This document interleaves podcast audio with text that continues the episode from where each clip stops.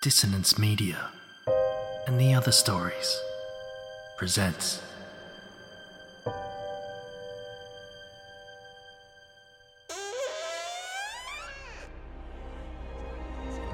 Step into the abyss of After the Gloaming, a gothic fiction podcast that delves into the depths of human emotion, unyielding love, revenge, internal struggles, and restless souls await you in nine haunting episodes where dread, fear, and rare glimpses of eerie happiness linger. Dare to listen on your favourite podcatcher? After the gloaming beckons. Search now, but beware. Innocence will be left behind.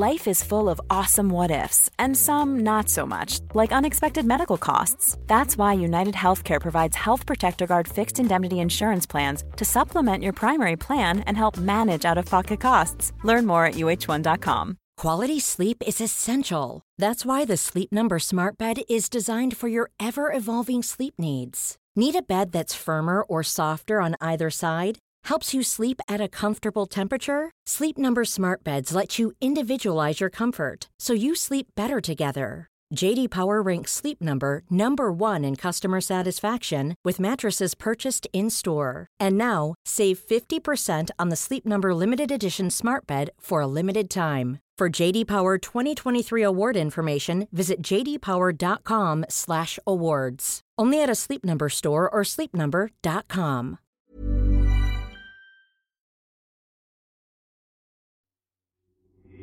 These aren't the stories your mother told you. No, these are the other stories.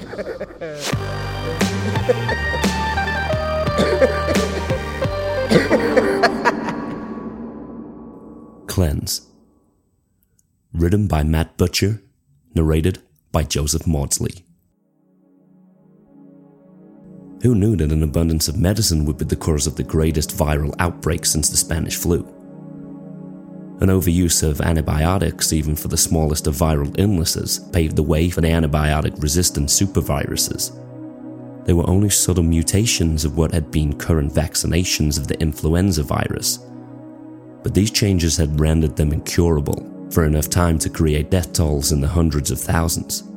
This had rocked the first world countries affected, as these kinds of numbers were usually only associated with the developing world, somewhere safely out of sight and mind. Over the subsequent months, various departments under the umbrella of DEFRA successfully trialed and released vaccinations for all of these deadly viruses. All except one. American flu, as it had imaginatively been titled, still ran rampant. Every time an antivirus was released to the public, it had adapted in response, mutating into something faster acting and more contagious with each change. Quarantine measures were escalated each time, as though our society was mutating, and soon those who remained were moved to the overly secure housing which we live in today. All rooms are hermetically sealed. Air is provided solely through the meticulously filtered ventilation system, and we wash in antimicrobial showers four times a day when a chime sounds over the tannoy system like a call to prayer. My name is Dr. Thomas Francis, and I helped design the squeaky clean prison that, for our own safety, we are all confined in. I live here with my son Jonas and the painful memory of my wife, whom I lost to the America flu in the initial outbreak. Her name was Sally, and she was my everything.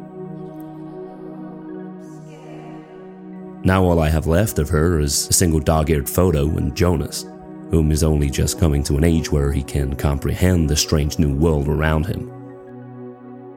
He still calls out for his mother at night and still seems pained when he is reminded that she isn't with us anymore. Where's my inhaler, Dad? I hear Jonas call from the bathroom, his voice echoing down the unfurnished hallway. Where did you last have it? I replied.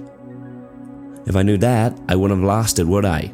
He called back with surprising sassiness for a boy of five. I can't help but chuckle. He's his mother's son, all right.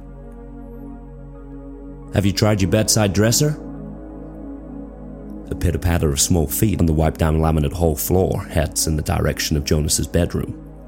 Nope, not here, he calls again. What about in your bed? I hear him rummaging around through the sheets. Still no? This leaves me out of ideas.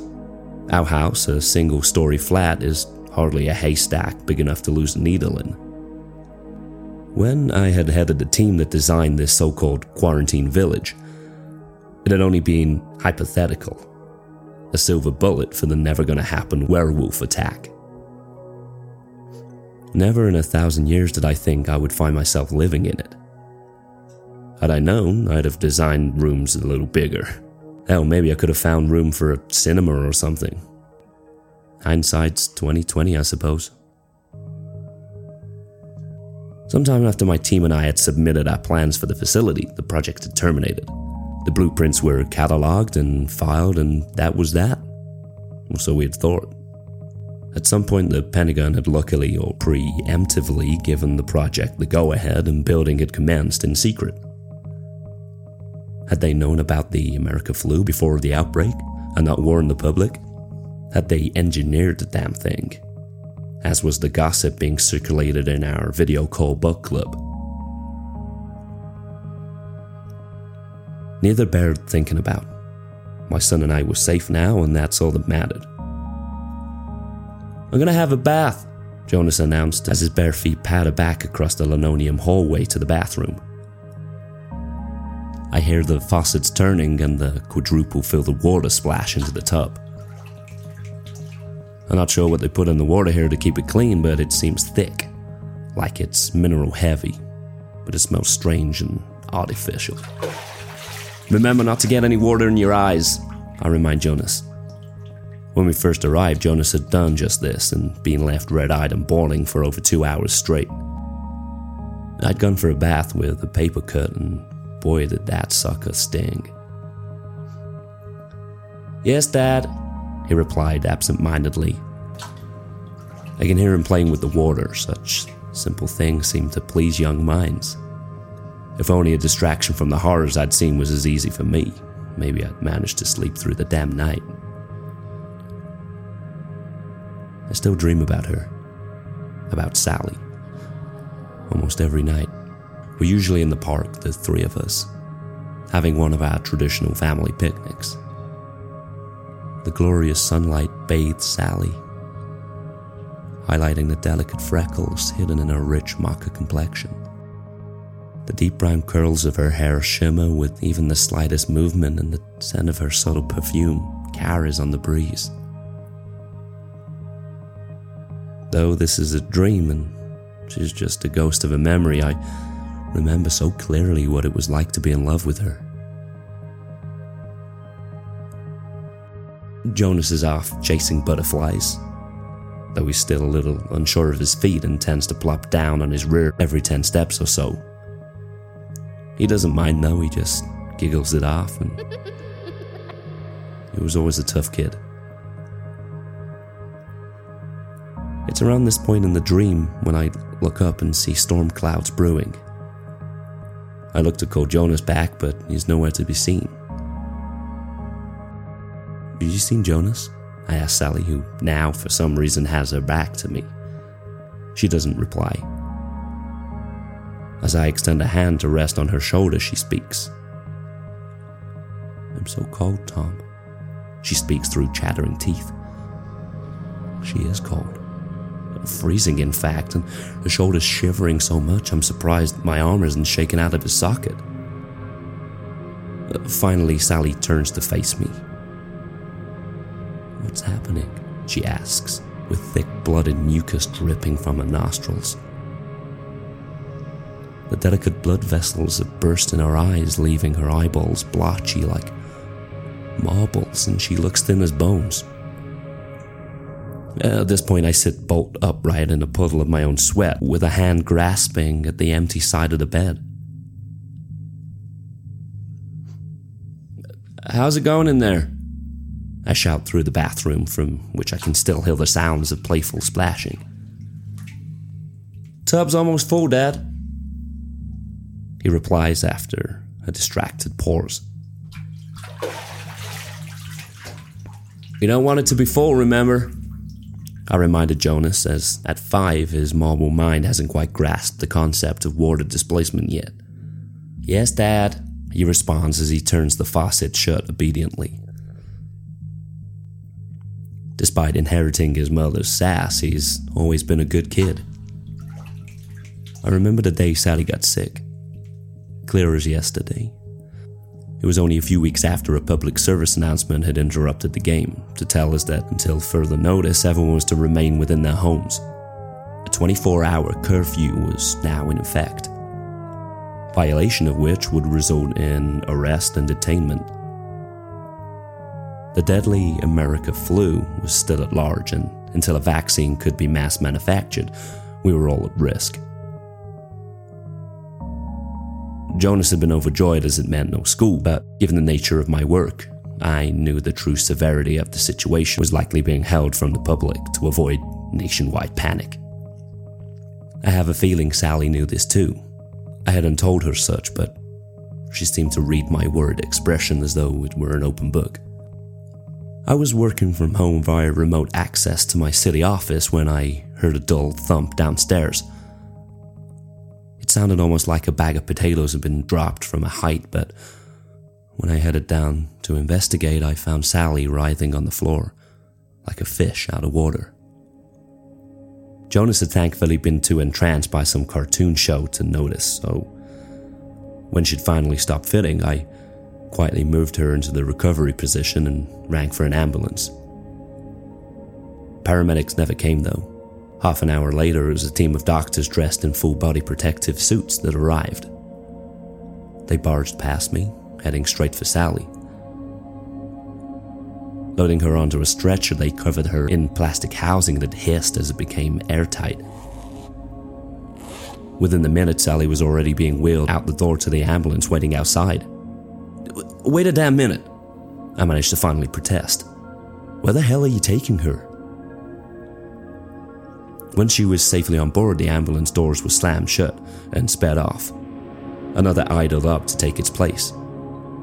Don't worry, one of the doctors had said, gesturing to the second ambulance. You'll be going too. That was the last time I'd ever be in the same room as Sally. Luckily, as the doctors had put it, only she had been infected. The virus only became contagious at the end of the incubation period, which seemed to be marked by swelling of the brain. This had been what had sent Sally crashing to the floor in spasm. For the next few days, I sat and watched her deteriorate through the thick window of her quarantine ward in a row with other infected. How she was going to get better surrounded by these other poor souls didn't make sense. Until a dark realization had hit me. This room wasn't a ward, so much as it was a hospice. Everyone in this room had already been choked down for death. The illusion of care was just theatrics. I'd cried until my eyes dried up. Sally, my love and my life was gone. As I drove to pick up Jonas from Sally's parents, I still had no idea what to tell the poor kid. I'd left him there under the pretense that mum and dad were off for a nice trip together, and that we'd be back soon. Both of us. As I pulled up to their spacious drive, Jonas was at the door waiting for me with a huge gap toothed grin. This soon faded when he noticed that his mum wasn't in the car.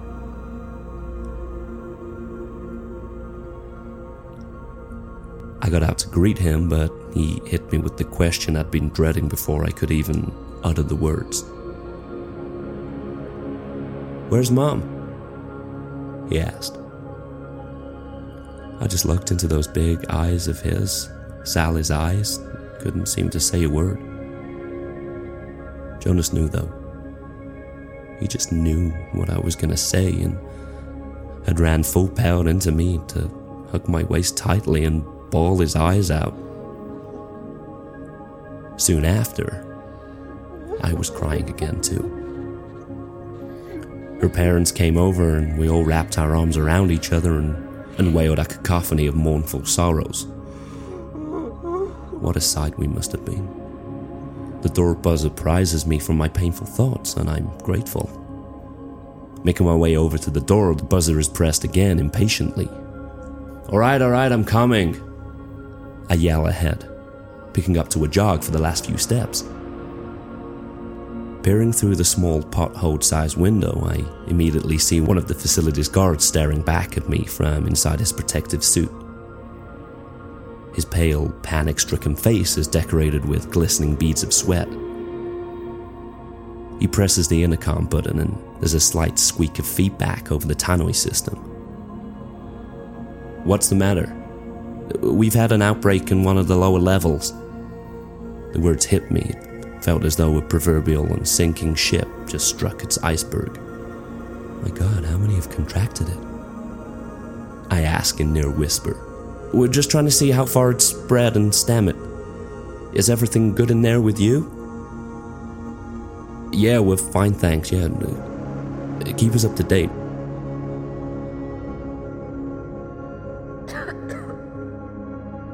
There's a delicate cough from the bathroom. What was that? What was what? Another raspier cough follows it this time.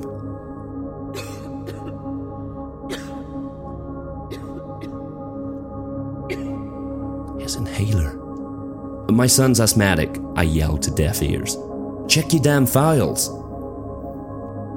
As I turn to run and help him find the inhaler, I hear the voice carry over the intercom. It's not of the guard at the door, but rather of his superior. Commence deep cleanse. Are the only words I can make out, but they're the only words that I need to make out. I sprint into Jonas's bedroom, find his inhaler in his dresser drawer, and join him in the bathroom. He takes a couple of puffs on this thing, and the coughing subsides just in time for the sirens to begin their screeching.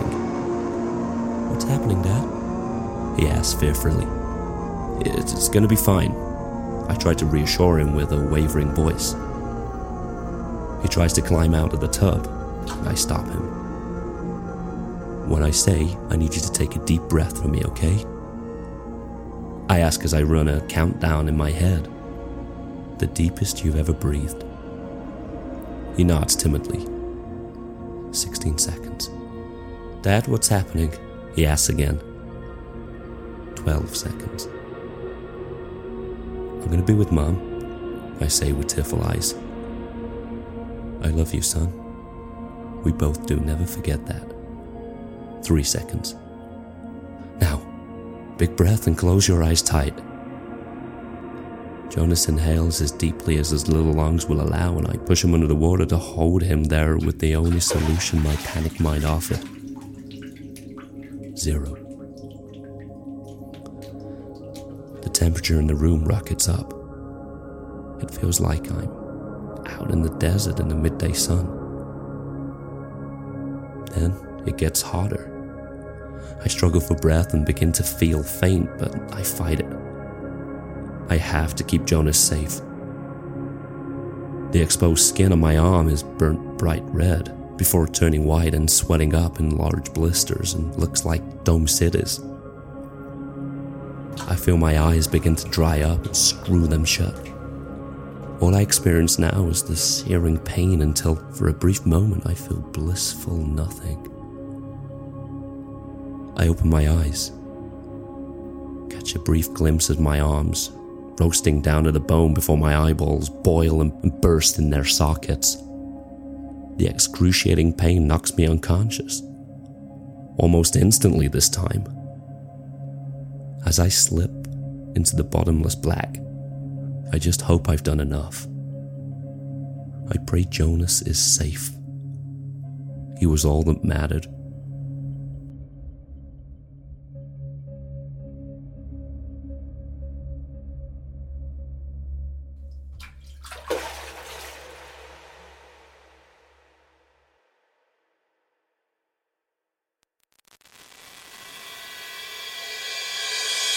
I hope you enjoyed this episode of The Other Stories. Cleanse was written by Matthew Butcher, narrated by Joseph Maudsley, edited by Karl Hughes, with music by Chris Zabriskie and Thom Robson. If you're a fan of The Other Stories and would like to support us and keep us producing new episodes, then you can do that now by entering Hawk and Cleaver's Birdcage. There you'll get access to episodes before they're released, behind the scenes madness, and Hawk and Cleaver's books as we produce them. Sound good? You can join the Birdcage by going to www.hawkandcleaver.com forward slash the Birdcage. That's www.hawkandcleaver.com forward slash the Birdcage. Until next time.